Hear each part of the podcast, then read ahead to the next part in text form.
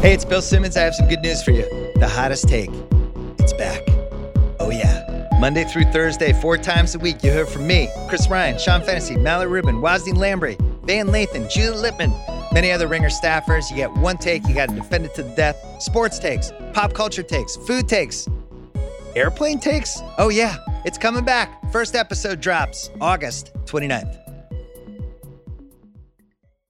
It's the Ringer NBA show presented by FanDuel. The second half of the NBA season is here, and you can bet on the action with an assist from FanDuel, America's number one sports book. Right now, you can check out the new and improved Parlay Hub.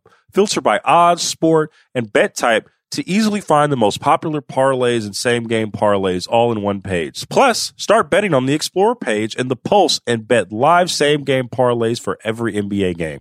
So download the app today and bet with FanDuel, official partner of the NBA.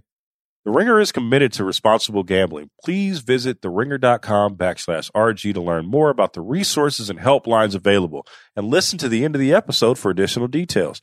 Must be 21 years and older and present in select states. Gambling problem? Call 1-800-GAMBLER or visit theringer.com backslash RG. This episode is brought to you by Hyundai. Whether it's taking all your little ones to their sporting events or everybody getting together and taking a ride to the beach, the all new Hyundai 2024 Santa Fe is equipped for any adventure. With features like available H track all wheel drive, you can take on the dirt trails and kick up some mud. Or standard third row seating so your whole family can experience the thrill together. Learn more about the all new Hyundai Santa Fe at HyundaiUSA.com.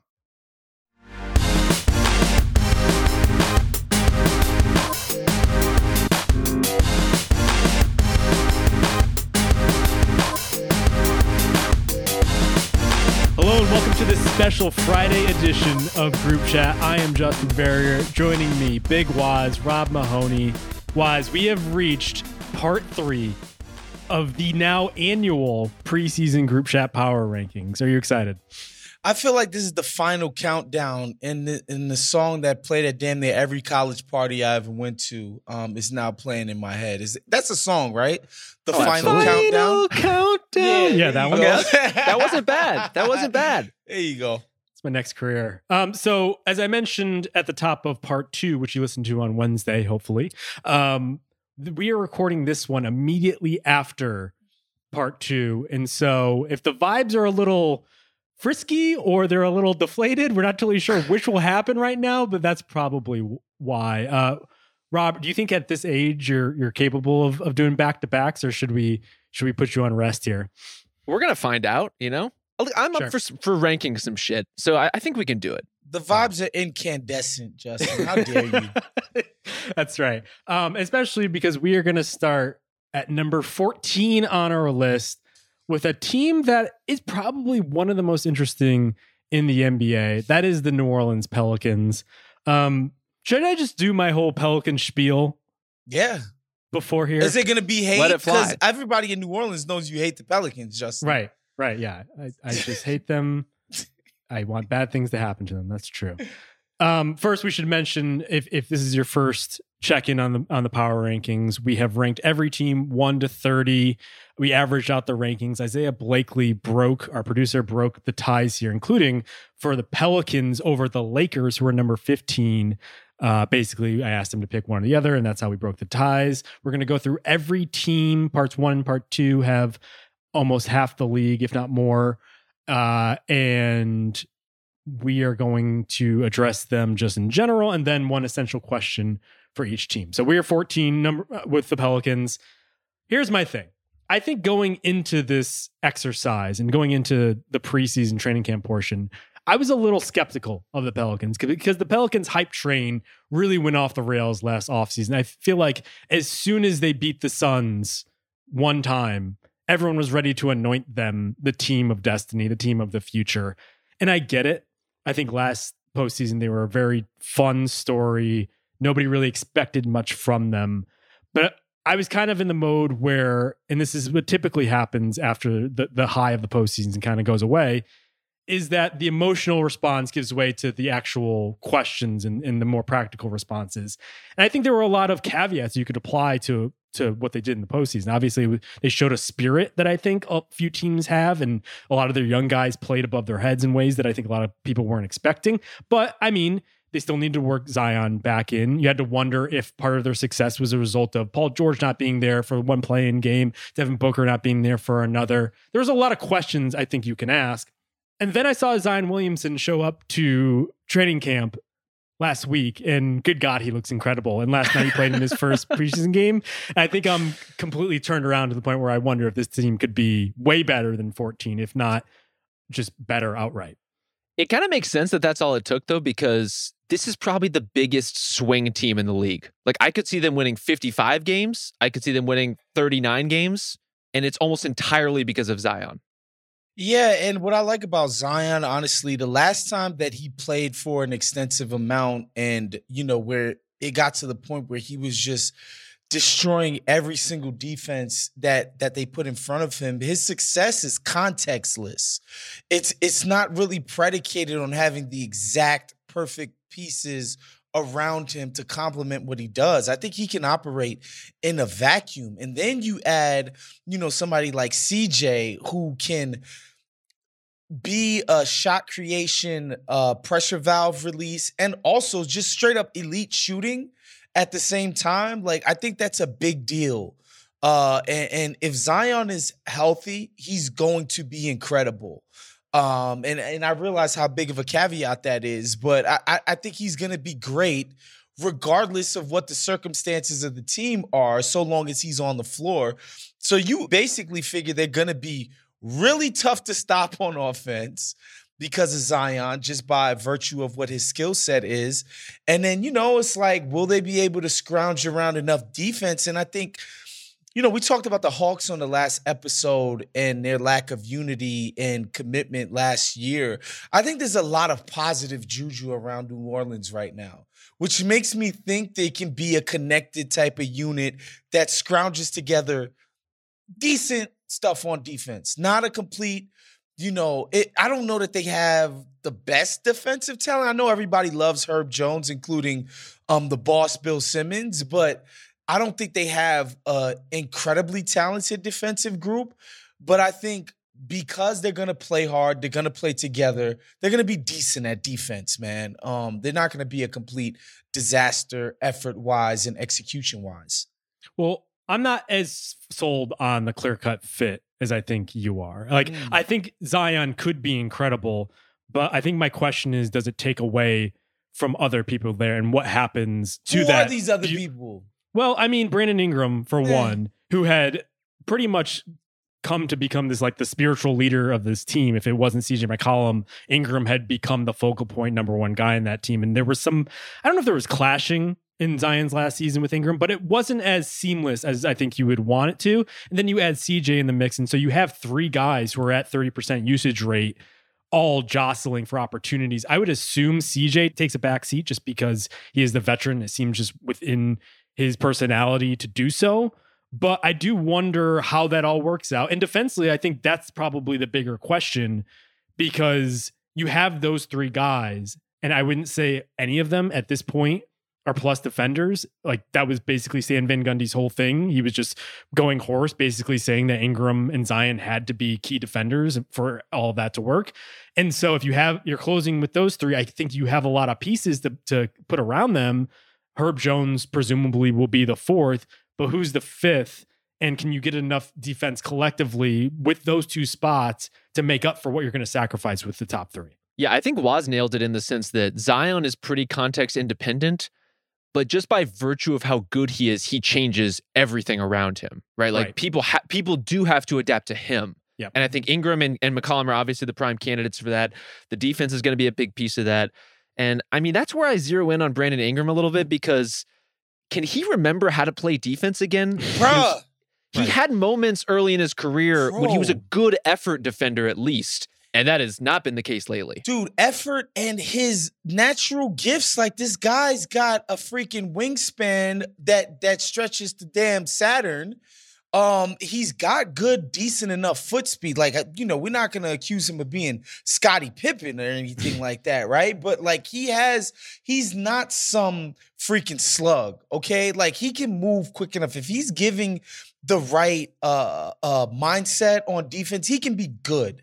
If not, he's not going to be great or elite all NBA defense, which I used to think he could. I used to be like, man, this Yeah. might be the only guy in existence who could guard KD because he could give him enough space while still giving a great contest because of his length. Just get back to good, man. Like, please. And and that'll be fine. And as far as on offense, it's got to be CJ that takes the step back.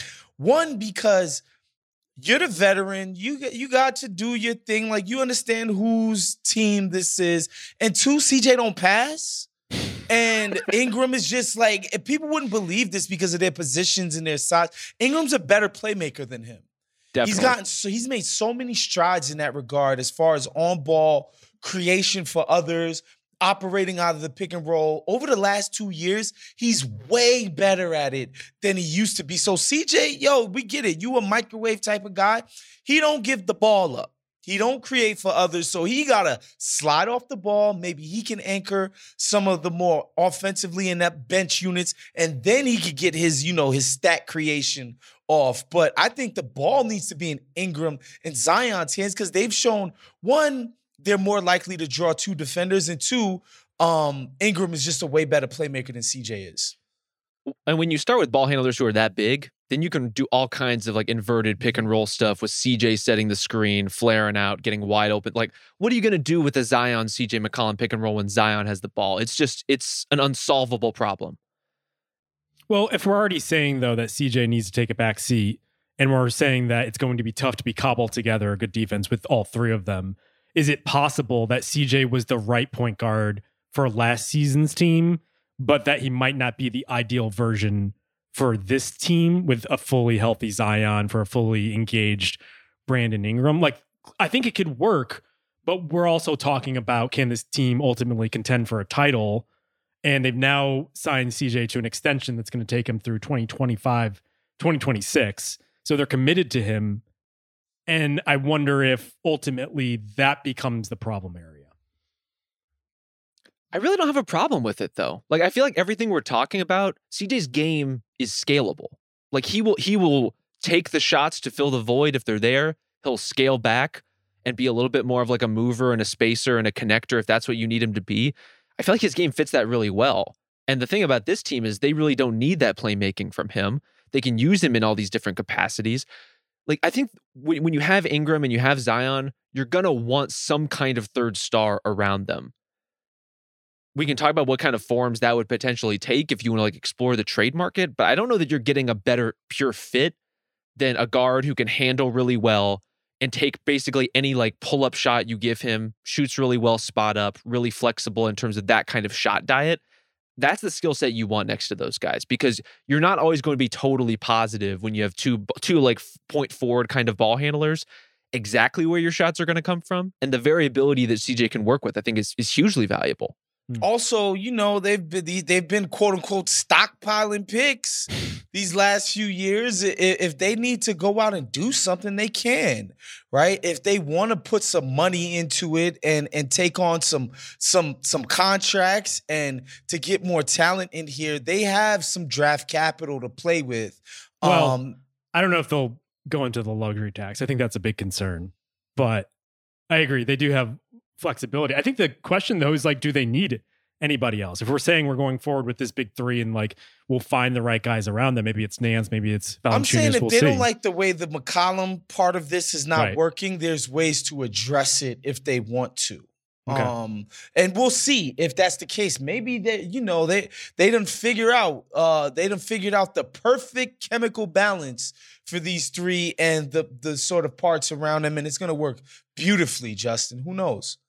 You you don't like Alvarado sliding into the starting lineup, just sneaking up on guys all the time. listen, he's a Queens guy, CHSAA guy. I root for Alvarado. Okay, um, saw him in Vegas. Was very pleasant guy. Uh, but you know he's five foot nine. What are we talking about? Yeah, I could do it with a little less sneakiness in Yeah. in my uh my Twitter diet, Yeah. I guess, going forward. Like it was a nice story. Like it's one of those signature things that I don't think I've ever seen somebody do, like let alone an, like an an NBA player, let alone an adult human do. Um, but yeah, it would be nice if he he played actual basketball sometimes. Well, that was the one piece of this, Justin. You brought up like, was there any kind of fluke element to their playoff run based on guys being out of the lineup? I didn't really feel that way. And in part because I thought pretty much everyone the Pelicans were playing were playing some version of the role you would want them to play and, and a role they would be comfortable in playing. I think the one asterisk was Jose Alvarado, who was just a, a little in over his head based on the circumstances. But moving him down the depth chart, no, like that's not a problem anymore. Sure. Could we say Herb Jones, a guy who coming into the league was thought to have like, if not a broken shot, something that was going to be a work in progress, all of a sudden has been a plus three point shooter. I'm not sold, but I have to say, like in the little preseason I watched yesterday when they played the Bulls, like the shot still looks pretty good. I think Yeah. it's those type of small sample situations that I'm concerned about. And then ultimately the health, because you do have not only Zion, but Ingram hasn't been a paragon of, of health and stability throughout his career. He missed 27 games last year. CJ's on the wrong side of 30. Nance played nine regular season games and they already gave him an extension. While that could be like a good bet long term to get a guy like him under contract for a while, I also think you have to wonder like how many games he's going to be available. And so like they do have a lot of depth and I do think they're equipped to handle a couple injuries probably better than they've been in I don't know, a decade, maybe probably not since Chris Paul. Um, but if it's more one or two key guys, then I think you need to start asking some questions. I think that's true of most teams, though. Yeah. You know, like anybody loses two key guys, you're you're in a tough spot. I think what makes the Pelicans interesting is they've shown what they can do without Zion, and it's, it's still pretty impressive. And that's that's their best player by far, I think, in terms of what his mm-hmm. on court impact could be. So I'm I, I just can't wait to see it in action. Well, Wos, I'll ask you this. We have them at 14. I think we all had them around the same rank because it sounds like we're talking about a team that should be way higher. Why are we still putting them in this lower tier? I think it's because their three main guys have pro- have been uh, below average defenders um, in the very recent past. The- like that's why. Like the three heaviest minutes guys on their team in the very recent past have been like bad defenders. And in the case of CJ and Zion, we're talking about some of the worst in the entire league, like at the bottom for their position. That's why I personally think that. And it's not as if they're surrounded by guys who, you know, it's not like there's some all world defenders, aside from Herb Jones, who we love and we respect, but it's not like they're at the big position. They don't have some crazy rim protection. I mean, Jaxson Hayes, notwithstanding, you know, I think that's why I'm a little hesitant because their three main guys have been not just, oh, he's okay. Like he gives a good enough effort. He's Royce O'Neale, you know, like Yeah. these guys have been horrific at it. And so that's that's a, uh, a reason for concern. We talked in the last episode about whether some of these lesser teams in the league could aspire to the seven seconds or less model of absolutely elite offense, league average defense. I think that's within play for the Pelicans. Like, if you told me this was a top three offense next season and hovering around league average defensively, I think that's a good outcome for them on the defensive side of the ball in particular. But it's it's right there for them to grab it. If guys like Zion can commit defensively, can buy in, can actually move and rotate, those possibilities are there. Yeah, I'll also point out we made these rankings two weeks ago now. So we didn't get to see Zion show up to media day looking chiseled and smiling pretty much the entire time and talking about how he listened to Ready to Die and all of a sudden his mindset changed. Um, Wos, I don't know if you had that ex- same experience growing up in New York. Well, yeah, but but I don't know if I've but I've definitely not been able to couple that with a nice fat new deal. Um, so yeah, I think I think the combination of those two things would probably have me smiling ear to ear as well. Yeah, I have to say, like, nothing motivates a player more than money, one, but two, it seems like public shaming. Like, I don't advocate it at all, but it, I think we now have multiple examples where people have bullied guys into giving a shit again. Yeah, James Harden was like, "Yo, I lost Yep. 100 pounds." Like it's it's it's great. I love it. It might be the only good thing NBA Twitter has ever done. The only Right. thing it's ever accomplished is that. Right. Um, all right, let's go to number 13. Another really interesting team going into this season, the Cleveland Cavaliers. Uh, we've talked a lot about them in recent weeks on this podcast network, just about Donovan Mitchell, etc. Wos, I don't know. Have you have you gotten your wax in there? Have you gotten your your broad takes about the Cavs with Mitchell? don't, Um, I mean, it's it's not different from anything people have heard. I think this is an ideal match for Donovan Mitchell because one, he showed in Utah he's not really good at being the primary playmaker, which that is completely covered here because um Darius Garland is elite at finding people. He's not like, oh, he's a good player. He's elite. He's one of the best in the league. He doesn't have the height of Luka, Harden, and LeBron and Jokic. So that gives them a natural advantage because they can see more things at their height. But as far as like vision and understanding defensive manipulation and what schemes are trying to do against him, he's up there with everybody. So you're taking that away from Mitchell, like, all right, that's not something you excel at. Take it away from him. Mitchell's defense, which was a problem, is now being supplemented by two all NBA level defenders. In Utah, where he had one in Rudy Gobert to help him out, now he has two in Evan Mobley and Jarrett Allen. So his deficiencies are being mitigated. And then when he's off the ball, he can shoot it right? Like he's like he's gonna do plenty of on-ball stuff, but when he's off the ball, this guy's made himself into a high quality three-point shooter. So I think the fit is just incredible for Donovan Mitchell. Um, it's just a matter of uh how good is Evan Mobley gonna be on offense this year? Uh, has uh, Jarrett Allen taken a step? Uh, has Mobley's playmaking sort of, you know, is he going to be able to do this high low or get the ball to Allen in close quarters because it feels like they're going to be working pretty close to each other on offense. So it's going to be like that kind of thing. But the Mitchell thing is a home run. Yeah, this is day one of, of a pretty interesting core that could really grow into each other over over the next three or four years if if everyone decides to stick around and everyone's having a good time. Or in the in the worst case scenarios, like if you need to strip this thing down to Donovan Mitchell and Evan Mobley, that's still a pretty freaking good place to start. You know, like if, if you need to make changes, if you need to get bigger wings, if you need to kind of change with the construction of this, I'm not convinced you'll need to do those things. But if you really did, I think there's a lot of moves that could be made. And that's where Mitchell and that kind of positioning makes you really excited about the future of this team because that is that is a really dynamic offensive piece to put next to Mobley. Are we sure that if they're stripping this down though, that our boy Donnie is is sticking around for the party after his contract comes up? That that is the darkest timeline, right? Sure. You have three Yeah. years here. To, to me, to they got sense. two years. They got this season Sure. and next season to see how successful they can be with the guy. And if they want to, they can move him and get some stuff back for the things that they gave away um, to get the guy in here. Uh, to me, like this is a, a no brainer type of move. And again, not only, and I didn't even mention like Garland is a great shooter when he's off of the ball, right? Yeah. And I think, I honestly believe talent wise, if the three of those guys could put it in their minds how to best optimize each other's skills in relation to each other. Um, this could be a championship type of unit. It's just Donovan Mitchell. I, I, I don't want to be down on him. He's a clear cut all star, but like he has shown that he's kind of like hammer, meet, nail kind of player. He Yeah. hasn't been this flexible, read and react. Um, I don't want to say cerebral. I hate using that, but like he hasn't shown himself to be an adaptable kind of mm-hmm. player. So I, I don't know if they'll be able to reach the the highest heights because when you watch somebody like Golden State, it's adaptability. Like they're just fitting what they have to custom fit who whoever's trying to attack them.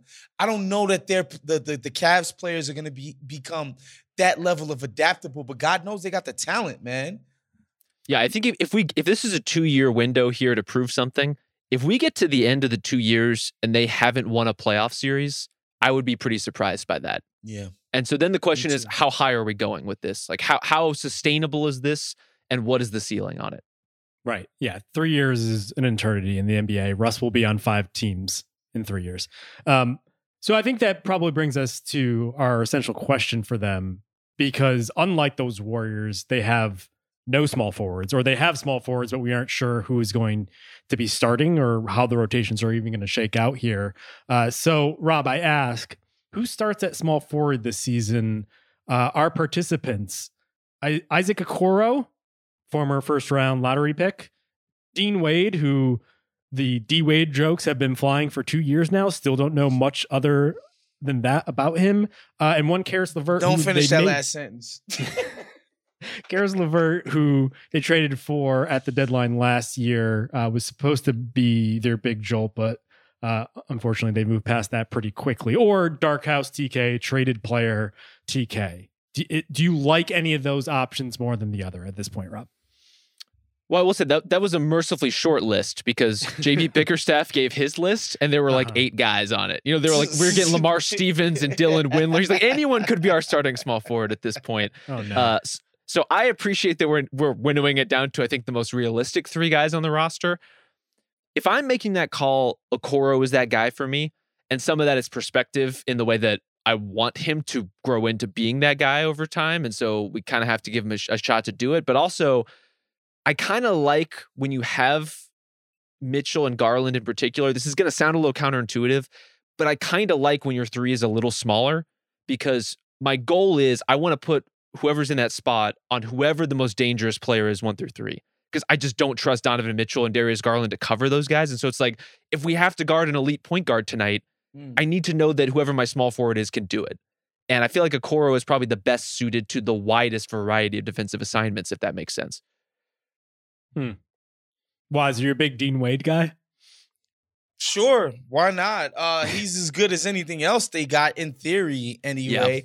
I know Okoro has the pedigree of being, you know, a, a much higher pick, and uh, there was there was expectations placed on him at one point in his career. Like it seems like those expectations is- have completely dissipated. Uh, but y- yeah, I mean, look, it's gonna be wide open. I think here's the cool thing, right? In the regular season most teams will not present adequate enough threats on the perimeter um to make the Cavs get out of what they want to do on base defense, which is use their size, length, um, athleticism in the front court to just smother everything at the rim. Like most teams ain't gonna be able to draw them out of that. And so there'll be time enough to figure out who can best work around the strengths of what this defense is going to present. Now, you know, you play Golden State in the playoffs. Good night. Okay. Your big mean, man if- has to leave the paint. Okay. If they play Golden State, that's a great season. right, you of know? course. Right, That's the right. finals. But you know what I mean? Like you play those kinds of those kinds of teams that make your big men have to play out in space. It's a little bit different. But you know, I'd like to see Jarrett Allen try to get out and play in space. I Evan Mobley in moments was looked like the best switching big in the whole fucking NBA at times last season. So like their defensive versatility is gonna mask a lot of the deficiencies that they have in the backcourt defensively. I think the answer is they have time. They at least have Yeah, half the season to figure this out. Mobley buys them a lot of that time because he can already cover things up, even though he's going into his sophomore season. He is out for the first one to two weeks with, I believe, an ankle sprain. So we'll keep track of that. Uh, Donovan Mitchell also talking about ratcheting up the defensive intensity. I don't know if you guys are prepared for that and prepared for everyone to bring back about how he played defense in college and then stopped playing defense for what five to six years since. Um, but that's a thing. But no, I mean, Okoro, you got to give the first crack at it. Dean Wade was just signed to an extension. And if none of those options work, you could figure something out at the deadline, is, is how I would approach it. We can all agree Caris LeVert is not the answer there. Just by virtue of like you want the creation off the bench instead. He's redundant with what they do in the starting lineup. Would not be interested in seeing that possibility. I like I, I would be more interested in the Lamar Stevens, Dylan Windler decision tree than I would Caris LeVert as a starter. It's just not what I'm into. And not Yeah. at the three. He's just, that's not what he does. If you were lacking some kind of punch in your backcourt for whatever reason, and you just wanted, you know, some level of secondary ball handling type of juice, then he, you know, it would make sense. He don't make sense in a lineup that got Garland and Mitchell. Those guys are more than enough um, when it comes to usage than than is needed. So he he's not some stick him in the corner or you know the type of guy who's gonna run off of screens and attack the defense that way and like no so yeah yeah yeah stay on the bench brother Okay. Yeah, I think we're all in agreement that the Caris LeVert era probably is is a short one uh, in Cleveland. Um, all right, number twelve then uh, appropriately is the Minnesota Timberwolves. Whom Rob, you had quite high on your list. I'm looking at it right now. You have them number nine, whereas Wos and I both had them at 12. Um, so you're buying really, really big ball in Minnesota, is is what you're saying. I think to a degree, and I think some of it is what what are we measuring? Because I think they're going to be a really good regular season team. And then the questions are going to come in a different way in the playoffs. And I'm really not sure how that part of it is going to go. But I, I just, I, the floor here seems very stable, seems very high. Like what Rudy Gobert gives you defensively and what they already had offensively, that I think marries in a really intuitive way. And then the question is like, can we navigate the space of this sufficiently enough to really crack teams in the playoffs? I don't know. But as far as whether they like, do they have the capacity to be a top three seed in the West? Do they have the capacity to win 50 plus games? I think those things are are are more than attainable for them. And so that puts them into a different category than some of these other teams like the Cavs who I think even in a good scenario for the Cavs, they're probably more in like the the 5 or 6 range in the East. They're probably looking more in like mid to high 40s in terms of wins. The Timberwolves to me are, are in a different category in terms of a team that that might be ready to be taken seriously in a different way. Yeah, I think the theory of what Rob is saying is that Rudy has produced basically top five offenses in his sleep over, you know, this last like five years of his career. And so if Rudy just Defenses? showing up, yeah, defenses, excuse me, sorry. If Rudy just showing up makes them top 10 in defense, and last year with the bulk of this group, they were a top five offense um, as far as efficiency is concerned. And we got top 10 in both, right? And that's a that's a damn contender. Like there's no that's a high quality regular season team, and that's a you know a contender matchup dependent when the playoffs come, right? And so I I, I agree with what Rob's saying on a regular season tip. I just don't know that I trust that all of this and how it needs to work is going to automatically come together when the season starts because there's a lot I think to figure out positionally uh, what the what the roles and assignments are going to be on both ends of the court you know um and so that's why I kind of was was less bullish on their win total but the the the potential to be wow high quality defense and high quality offense with Cat and and and um Anthony Edwards is is high, you know, and and I think as far as the trade is concerned, I think they made a bet on Anthony Edwards that this guy's going to become one of the best players in the league, bona fide, and we don't need those damn assets because that kid will make us good. Period. Right. Um, when he gets to the, his high end, maybe he'll be a D Wade or you know upper echelon type Is of that Dean Wade or is it Dwyane Wade? Dwyane Wade, upper echelon type of guy, you know, free throw magnet, except can kill you from three. Uh, that you know, if he becomes that, if Anthony Edwards becomes that, then sky's literally the limit for this team. Yeah, it's kind of a fascinating experiment that they're That's running here. if. Yeah, sure, sure. I mean, I, I want to talk about the just the two bigs thing first, just because it's so odd. Even in recent seasons, last season in particular, you saw kind of the Twin Towers mode become back in vogue, but that was specifically designed to go all out on protecting the rim and to really make something out of a defense that probably wasn't there previously. This is a little bit more traditional or or, or more traditional being five years ago, where you have an offensive minded power forward who should be playing center, but you need to protect him with a defensive center. And this is just the very, very rich man's version of that. And so I agree with you guys. This is a very high floor team as a result. There's just way too much talent and way too much competency just for this team to be bad. But I'm pretty concerned overall in the playoffs because you're basically saying you have two I think Gobert's on a max. You have two max guys who need to be on the floor together you, in, in an ideal world, but you're basically saying to Towns, you need to be guarding the mobile fours of the world. And I don't know how high you can get in the playoffs or even in the regular season standings that way. Yeah, I mean, when we talk about them as a potential top 10 team on both sides of the ball, that does sound good. And then you think about, like, oh, they're playing the Clippers. Who's Karl-Anthony Towns guarding? Like, he's chasing Yeah. Paul George? Like, are you yeah, putting him on you- Kawhi? You guys don't have the confidence that Karl-Anthony Towns can be the Draymond Green to Rudy Gobert's uh, Kevon Looney? Y'all don't y'all don't have the, the the confidence that this could happen? Even like the Mavericks, like it's Luka and whoever the hell they have on the court. Like, is that going to be a problem? I see those as, as being less of a problem. And some of it is like, look, they're they're gonna have to figure out like what they're running defensively. I think they're gonna default to running a lot more drop this year. They were super aggressive last year. That's gonna change. But they're gonna kind of toggle between stuff and figure out what works and figure out like what Karl is comfortable with and can actually execute to make like a, a decent defense. They're gonna have to figure that out. But when you look back at what doomed them against Memphis in the playoffs, Rudy is a pretty specific example for a lot of that stuff. Like it was rebounding, it was they couldn't stop anybody at the rim.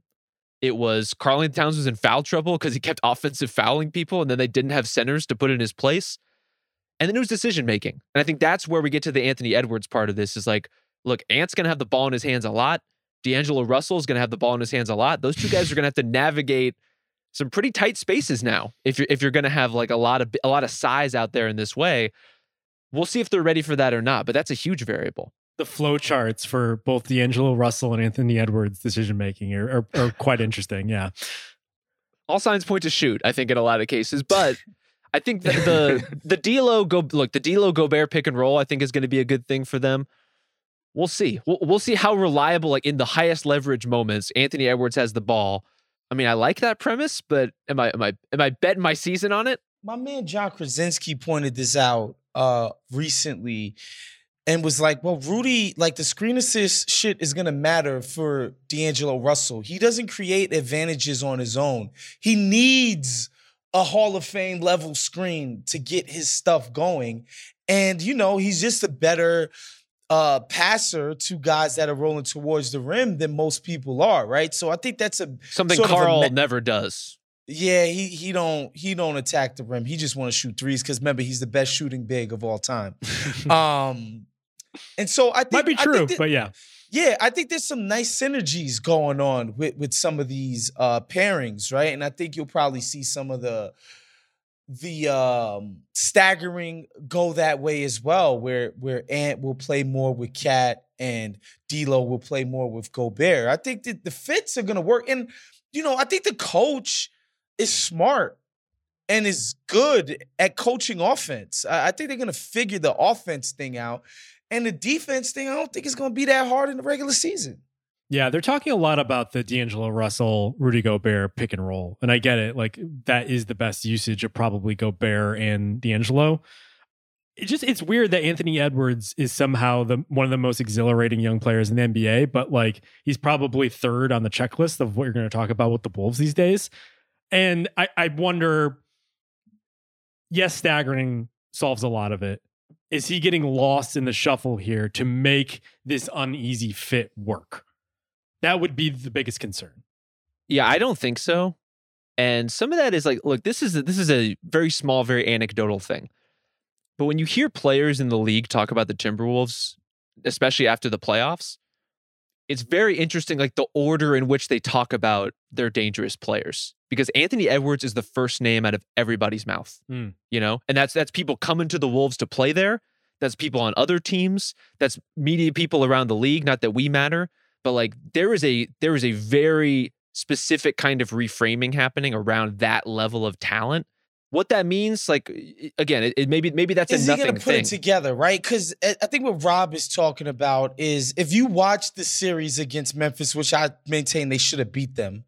Um, there were times where nobody on Memphis could do anything with Ant Edwards as far as keeping him out of the paint, um, stopping him in transition. Like he would, he just looked like a force at times.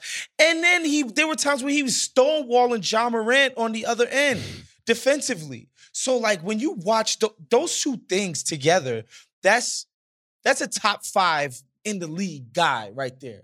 I'm stonewalling one of the most ridiculous, freakish talents, um, on ball talents that we have in the game, and nobody could stop me when I got the ball in my hands. That's that's crazy. That's scary stuff. Again, he's never shown it before that. um, and and he didn't do it enough to a degree that they could beat Memphis in that series last year. But if you take those glimpses of him at his his absolute best in the playoffs last year, you're like, damn, this team is going to be damn good. We need a running list of the Anthony Edwards, the Brandon Ingrams, the Zions. Like, give a shit. Watch on defense this year. Yeah. Let's do, let's Yeah. do some check-ins Yeah, in a couple months and see where everybody is. I guess that's probably why he falls so low in my conversation topics with the Wolves because the question is pretty clear cut. It's like, is he ready to take the leap to absolute superstardom? And I think by and large, the answer is yes. And I wonder if the answer to my question about does he get lost within the offense is like Anthony Edwards will never get lost in anything. And if anything, yeah, he yeah, will take it by the throat. down. yeah, Yeah, exactly. This episode is brought to you by Hotels.com. If you're busy like me and you're trying to catch your kids' games, it's important to have somewhere where you can go to find a good hotel. We're all over the place. Sometimes, you know, we're in Florida, we'll be in New York, we want to take the wife on a quick vacation and get away. Whether you're looking for a relaxing getaway or heading out of town to see the playoffs, Hotels.com app has a perfect hotel for every trip. Compare up to five hotels side by side so you can see prices, amenities, and star ratings without having to switch back and forth between options. So start planning your next getaway and find your perfect somewhere in the Hotels.com app today. This episode is brought to you by Indeed. We're driven by the search for better. But when it comes to hiring, the best way to search for a candidate isn't to search at all. Don't search, match. With Indeed, use Indeed for scheduling, screening, and messaging so you can connect with candidates faster. And listeners of this show will get a $75 sponsored job credit to get your jobs more visibility at Indeed.com slash Ringer NBA. Just go to Indeed.com slash Ringer NBA right now and support our show by saying you heard about Indeed on this podcast. Terms and conditions apply. Need to hire? You need Indeed. This episode is brought to you by Sonic. Fuel up for game day and any day, really, at Sonic. For a limited time, you can get the new $1.99 Sonic Crispy Tender Wraps. And trust me, you don't want to miss out. A crispy chicken tender and bold flavors like hickory barbecue and cheesy baja, crisp lettuce and melty cheese that make the perfect bite. So go get yourself some TLC, some tender love and chicken, and buy a $1.99 Sonic Crispy Chicken Tender Wrap today. Tax not included, limited time only at participated Sonic drive-ins. All right, that brings us to number 11 on our list, the Brooklyn Nets. A team that literally no one is looking forward to talk about or watch this season, including probably most of all their owner, Joe Tsai, who outright said he would rather watch a team that he can get behind than some of the guys that are currently playing for him. But nonetheless, here they are at number 11. Uh, in part, I think because if they could just figure their shit out, I'm not even saying like get along or this be like fun for anybody. If they could just all show up to work and do their job, like let's say two thirds of the time, this still might be the best team in the NBA somehow. um, Yeah, I But we don't have agree met- with that. I don't think Okay. on the floor they're that as good as people think. I really don't. And I might be the most down on Ben Simmons person in the league, in the in in our industry. I just don't think on the floor they're great. Especially and then, you know, that's before you consider KD probably is going to play 58 games this year right? I just don't think on the floor they're this strong juggernaut of a team. And then Bill mentioned it the other day. Like Kyrie stunk up the last how many postseasons that he's been in. He basically hasn't been good since they won the championship. You know, um, since 2016, essentially. So I'm I'm I don't see it with the Nets, right? Uh, I think getting Harris back is going to be a big deal. They they have the potential to overwhelm people offensively, but there's a certain level of cohesion, effort that they're gonna have to put into it. I'm not sure that this group, with all the resentments that exist there, are gonna be able to put that together. And I know that's a constant theme of these power rankings, but like it does come down to teams that have a certain level of connectedness and teams that don't um teams that ha- and and this team is actually they they got like a lot of continuity like these dudes have been a lot of these dudes have Okay, for, okay. What is saying, continuity in the form that they have? they've been there they, meaning they've been receiving paychecks from this organization for a long time right like they have a like a pretty high level of that it's just I, I- I they know when each other's birthdays this- are. sure Like they, they they've had cake with each other and they know each other's side chicks, succession you know? over the like, yeah they know what's going on they do have a lot of guys who have been living in Brooklyn. You know, they do have that. Um, I would not say they have anything resembling like an identity, a style No, of play, like no. what this team is within the context of itself. I have No. no idea. But I would be kind of charmed by the idea of the Nets like groaning their way to the Eastern Conference Finals. Like that would just be a hilarious outcome to this whole thing, uh, winning in spite of themselves. But fundamentally, I just I still cannot believe I watched Ben Simmons play an actual basketball game the other day. I, I I'm not at the level like it's it's incomprehensible that we've gotten back to this place. Was I like I know you're down on him. I've just been looking forward to arguing with you about how weird Ben Simmons is as a basketball player versus whatever he wore on the bench the other I night. mean, listen, he took a couple fadeaways in that preseason game, a hook shot. It's an improvement from He's you back. know seeing ghosts uh, when you're two feet from the basket. So like, it's nice. He's working towards it. It's just the amount of buy-in it's gonna take, self-sacrifice is gonna take to make this group work. Because it's not like the pieces fit completely perfectly. It's not like they have a complete team here. There's gonna just it's gonna take sacrifice to make up for your teammates' deficiencies that like you see these guys doing that like you see them sort of um crowdsourcing a rim protection right? Like i i, I certainly don't see how that's going to happen. You know what i mean? Like do you see them crowdsourcing uh playmaking meaning like chris ball movement do from all parties involved? Like do we see that? Do we see a team that's gonna live in transition? Which again like it takes energy. You have to will yourself to do that. Do we see that? I- Listen, they're not orchestrating a hit on Bin Laden here. All right, like Okay. They just need Yeah. to show up because they're incredibly fucking talented. And to the question about like identity, their identity is they're incredibly fucking talented. It's like being hot. You don't actually have to have a personality because you are hot. You know what I mean? like I, I, I, I give all of those points. I concede on all of that stuff. They, they really need to like actually play together and all this other stuff. But I'm saying like if they give like the bare minimum of effort, this this works because they're just so good. KD was second team All NBA. He missed a third of the games last year. Kyrie scored 50 and 60, almost as if it was found money in his couch cushions. Joe Harris and Seth Curry are the third and fourth best three point shooters in NBA history. Mhm. Like, I get it. But they really only need like some defense, and we're already talking about them as a title contender. That would be the counter. The counter is that anyone involved has to actually want to be a title contender. I know. I You know. know? And not to It- mention the coaching. The again, Steve Nash has to massage this situation. He has to be an expert at making sure all of these people remain placated, not just by their role, also they have to like, all right, like Ben Simmons is gonna have a few nights where he's looking like a turtle. Um, KD and Kyrie have to completely be like, all right, guys, it's completely fine. We're not gonna make a stink. We love Ben. He's our teammate. He's figuring his way through this thing. Like, I don't have any confidence that these dudes are gonna be able to do that. Do we want to talk at all about the uh the Ben Simmons self defense on the JJ Redick podcast? His his Well- soliloquy about how you know, like I just didn't see. I look, I I, I didn't quite clock that the the help defender in front of me in this meltdown of a mm-hmm. playoff game yeah, I'm was just like seeing six feet tall. jerseys, even when it's coming from jerseys that are a foot shorter than me. Right. Right. Mm-hmm. It was like I actually thought he came across as very human in those things. He did, He but his only point was, well, Joel snuck up the joint before in the playoffs.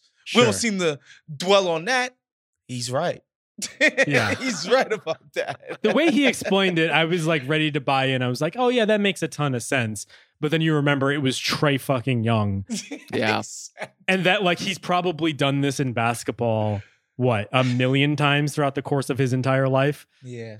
Yeah, it, it really hinged on the like put yourself in my shoes situation, and it's like no, you're a professional basketball player who again should know how to read a rotating defense. You're yeah, a point we were guard. in his we were in his shoes and, and we decided that it was still kind of bullshit. Yeah. Yeah. I don't know. I, I it's hard. I told Gun you to guys. your head, Justin. What what is this team to you this year? I, I think if they can get their shit together, they're the best team in the East. no, Wow. no, just, just just plain disrespectful. again, this is this is the overcompensating. I'm saying, This is like crazy. this was a, this is a tougher this is a This tougher is argument. Crazy. This is a tougher argument to make than than the Lakers. I'll I'll admit. Do you Because, think like, they I were a no Ben idea. Simmons away from being better than a full strength Bucks and the Celtics last year? You really think that? Ben the, the Ben Simmons that we last saw play in the NBA, they were that guy away from being better than those two teams?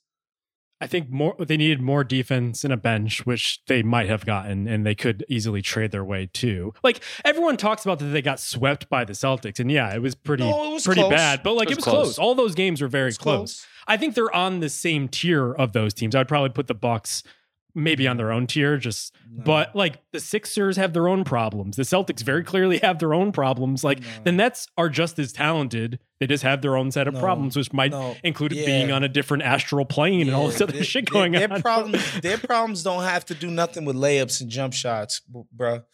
Their problems go to like their personal problems. I just could see like them that. As the three seed, I could see them in the play-in. I That is cannot their see this- range. I I'm just cannot see choosing this to see team the benefits because I'm an 56 games. optimist. You think they're gonna win 55 games this year, Justin? I Like, think they really? easily could win 55 games. Yeah, Wow, that's that's, insane. it's Kevin Durant, Kyrie Irving, and a lot of very good basketball players. Like this isn't like something I'm just creating Mhm. in in my own like mind. I think.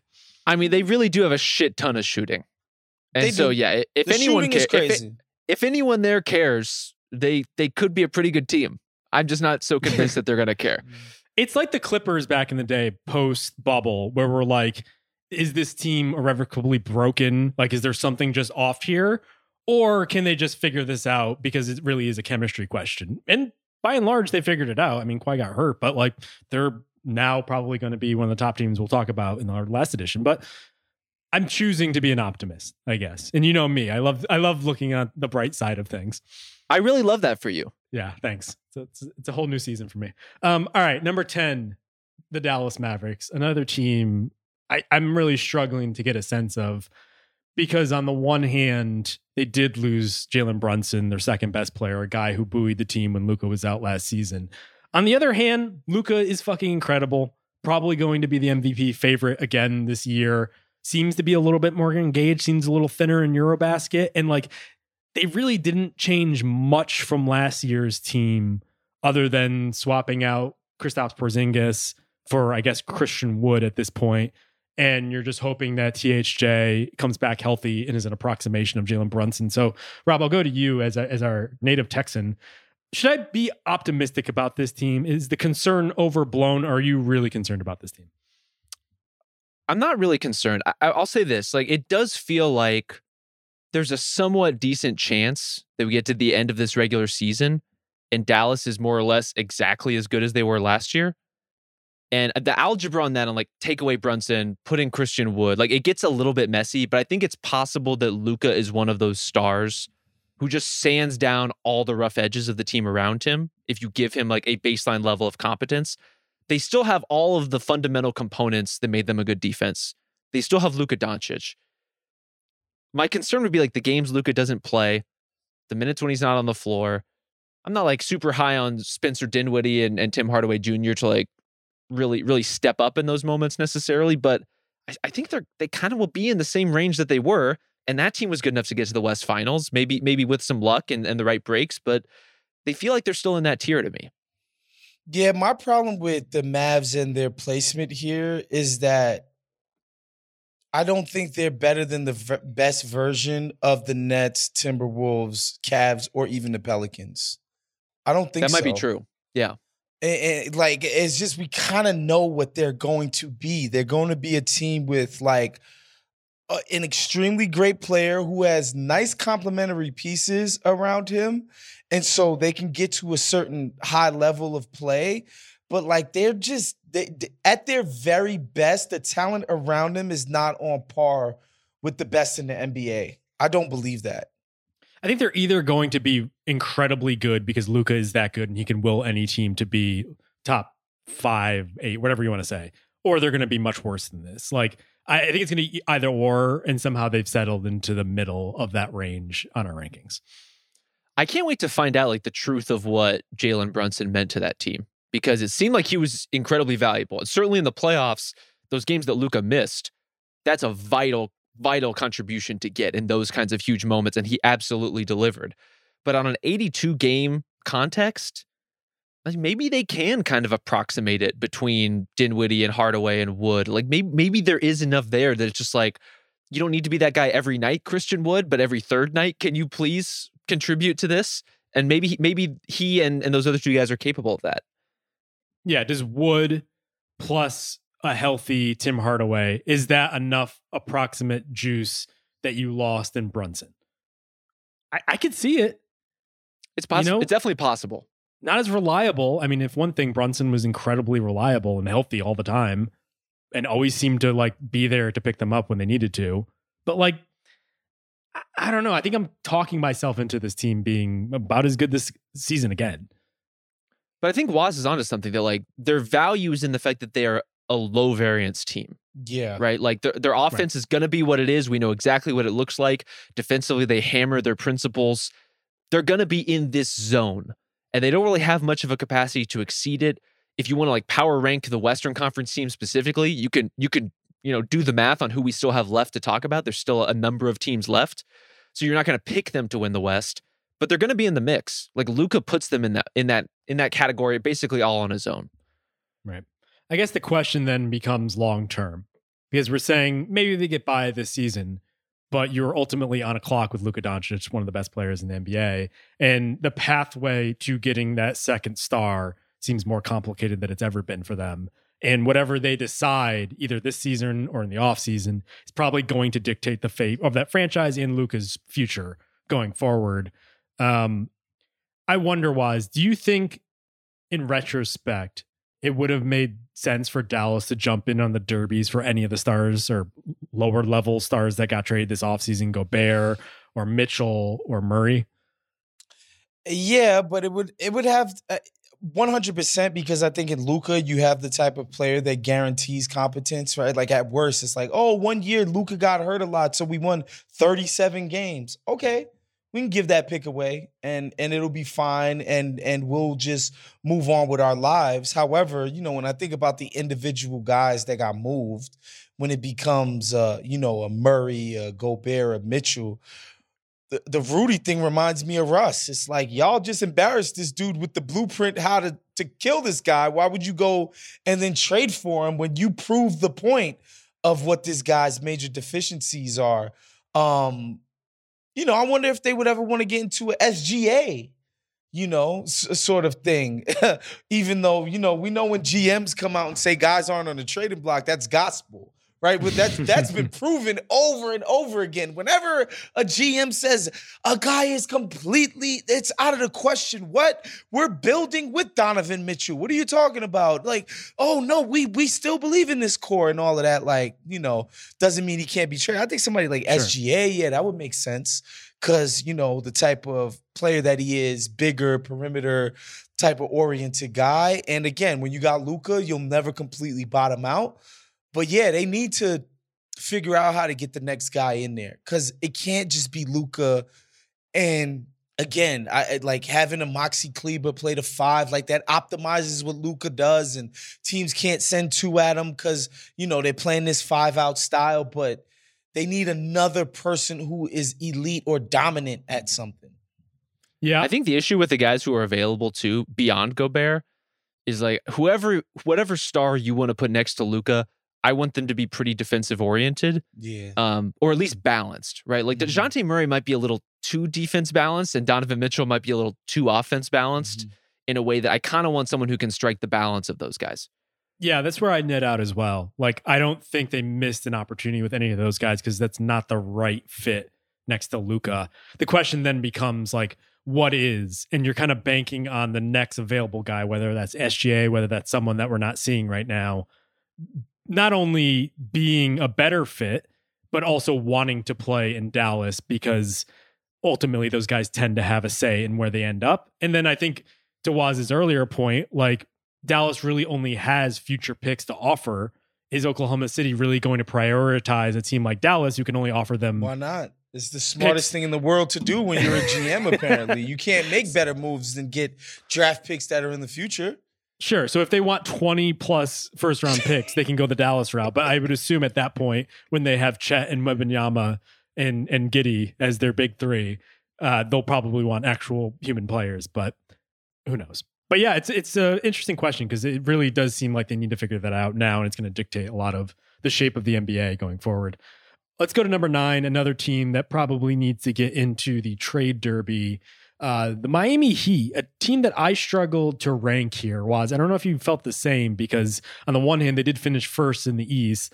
On the other hand, we kind of knew that was a little bit fraudulent, if only because a lot of teams that we expected to be above mm-hmm. them just like struggled. And so I want to give them their due, but at the same time, I could see this going very bad, especially after losing PJ Tucker and essentially getting worse, not better over the offseason. So where did you net out on the Heat? I think they're gonna just basically be a, a 50 win team again. Uh, basically be as strong as they were last year. And and part of it is like, all right, they lose PJ Tucker, but when they're just inventing people like Gabe Vincent and and Max Strus out of whole cloth, literally out of thin air, inventing rotational, like solid role player NBA type of guys, then I can't doubt this team. You know? You're seven. He's back.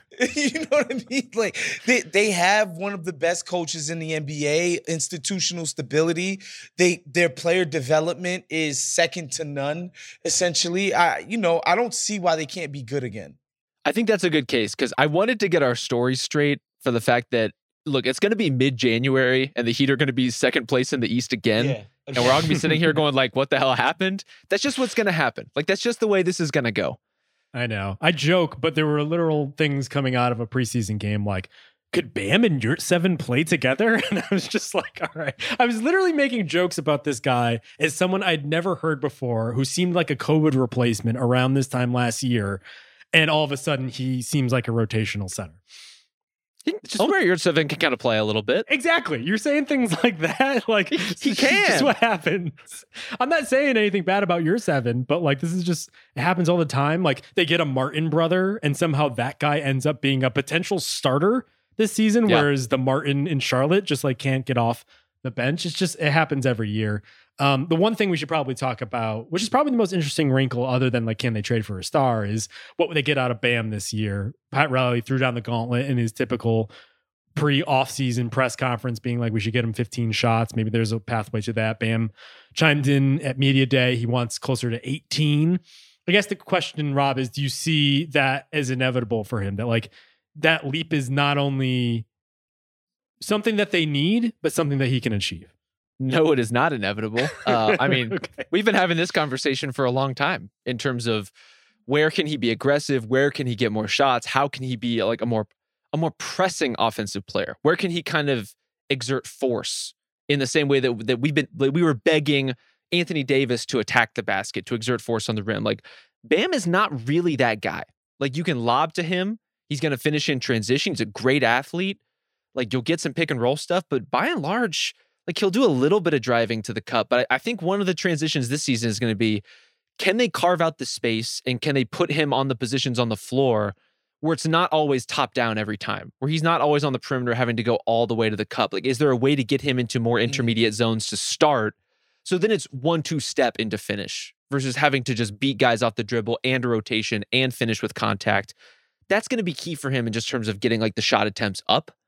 But frankly, I'm gonna believe it when I see it. Like if Bam wants to take 18 shots a game, he'd have to. He has him. to do it himself. Yeah, he that's does. the thing. He he has to go out and make these shots happen. It's not gonna be the case where it's because you know some elite point guard or, or whatever is force feeding him the the rock in his optimal positions to score. It's gonna be because he's shot hunting. And if he has the capacity to do so, then he'll go out and do it. But he, he hasn't shown that. I guess that's the case for optimism, though. If it is a, actually a mindset change, and that's the only thing that's holding him back from that, is that easier to achieve than someone who has to actually add a new dimension to their game?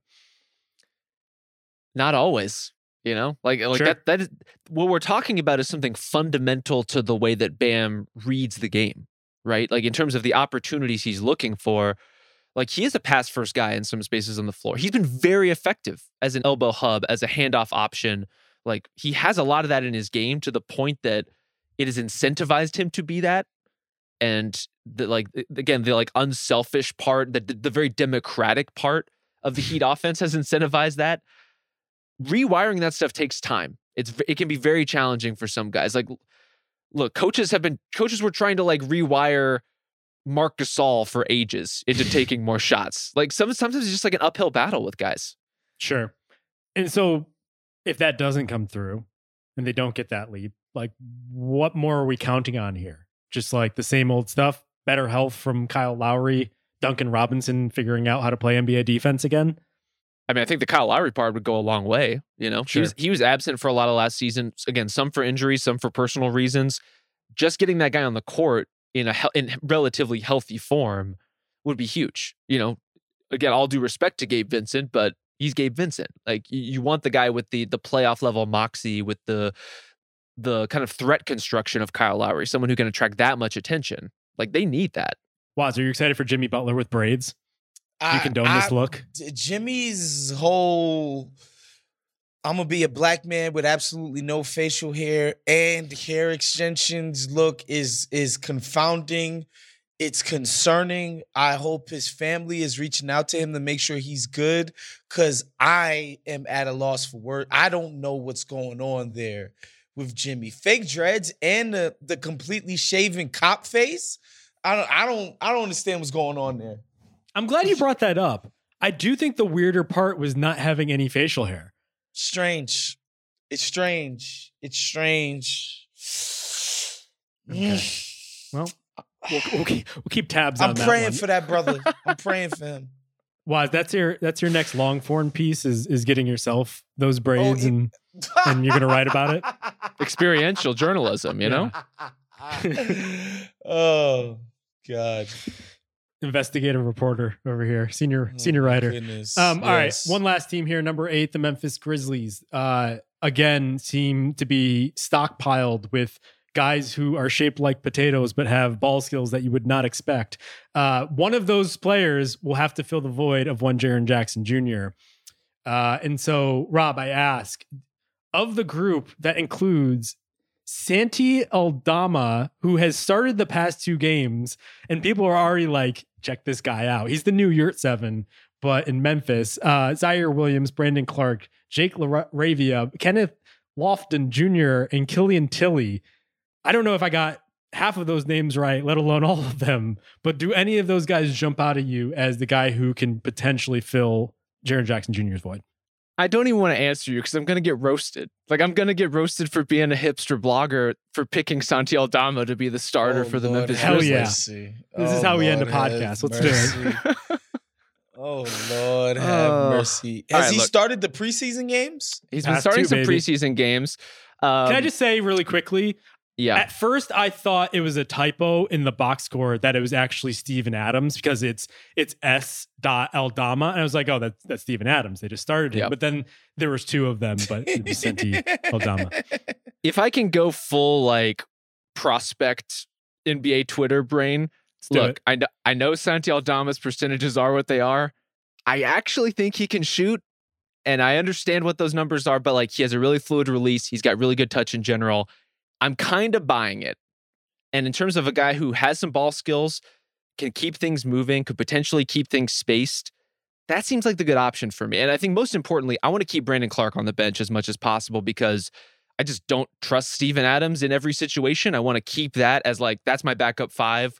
I'm sure they're going to play together plenty, but that's kind of the arrangement I would be looking at is is that and then and then as far as like Ziaire Williams, I think is a pretty compelling choice as well.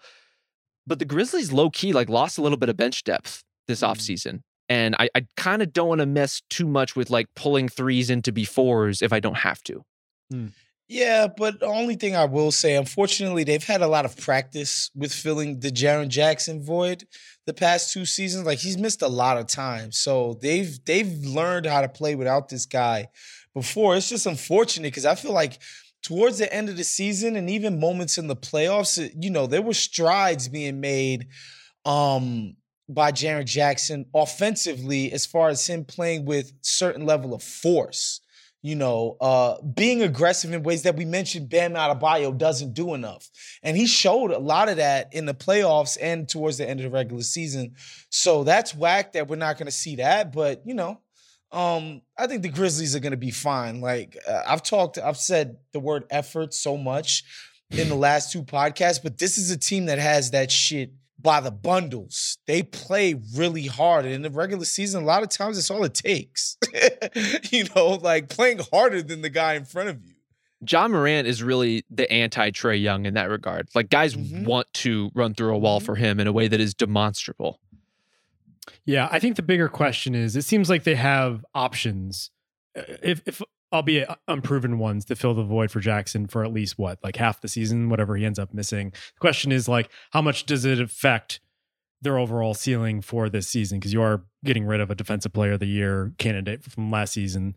Um, this is the number two seed, but here we have them at eighth overall in the NBA and pretty much pretty lower than that in the West. So, are we down on Memphis all told because of this injury? Is there something more? Like, where are you just overall, Rob, on, on the Grizzlies?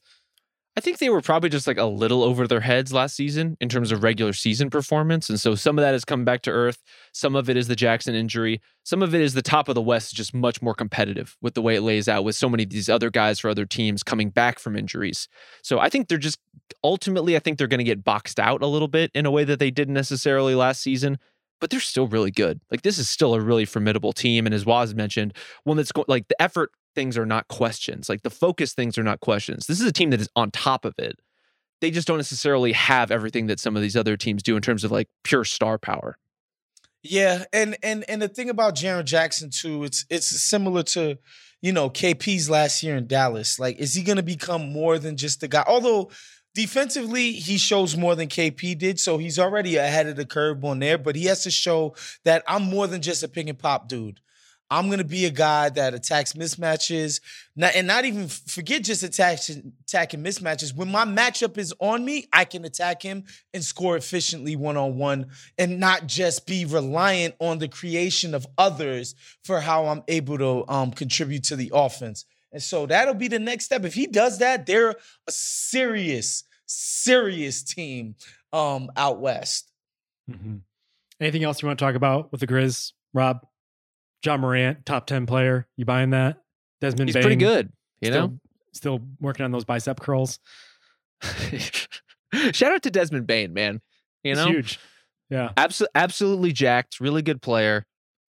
I, I'm feeling a little guilty for putting the Grizzlies here. Like, should we have them higher?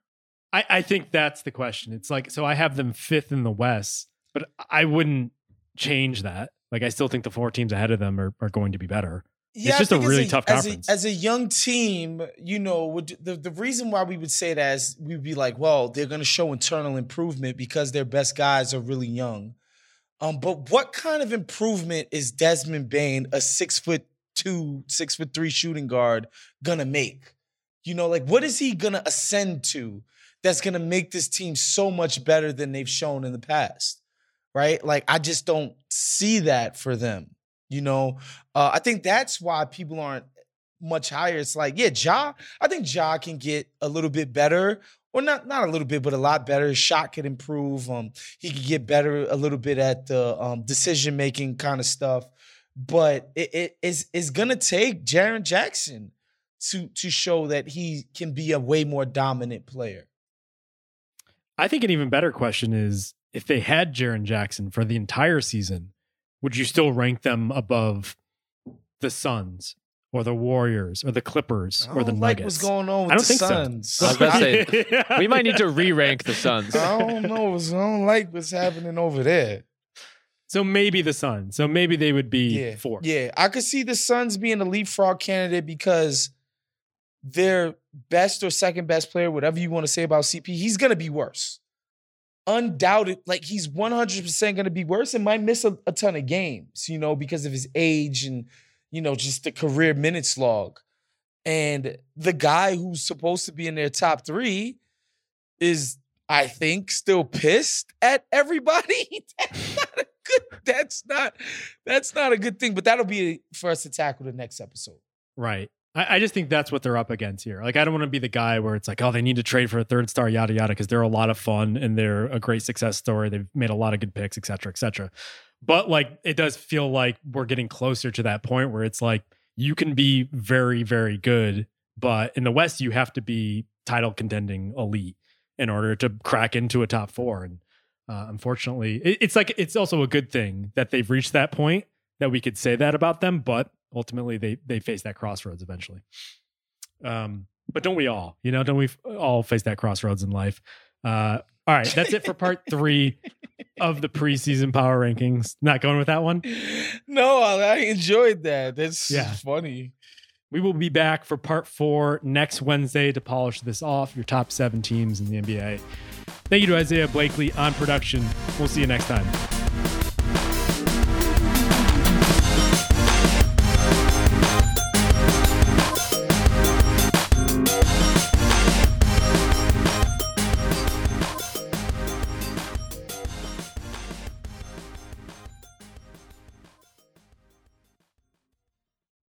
This episode is brought to you by Lululemon. Guys, if you're ready for a new pair of pants, try one of Lululemon's ABC pants. They're made to make you look and feel good. And there's lots of different styles to choose from. My favorite, because I walk around LA every day, I like the joggers. I'm not jogging, I'm just walking fast. But if you're working out, I would try them out. And if you want something a little sleek, maybe business like, maybe try the ABC Slim Fit trouser. But I am a joggers guy. I just, once COVID happened, I was just like, I'm, I want to wear jogging pants and joggers and all kinds of soft pants as much as I possibly can, especially when I'm working out. Ultra comfortable and versatile. ABC pants are really in a league of their own. Buy a pair right now at lululemon.com. There's a lot that could impress you about the all new Honda Prologue EV. True, it's got class leading passenger space and clean, thoughtful design and intuitive technology. But what really sets the Prologue apart from the competition is that it's more than an EV, it's a Honda. Honda, the power of dreams. Visit honda.com slash prologue to learn more.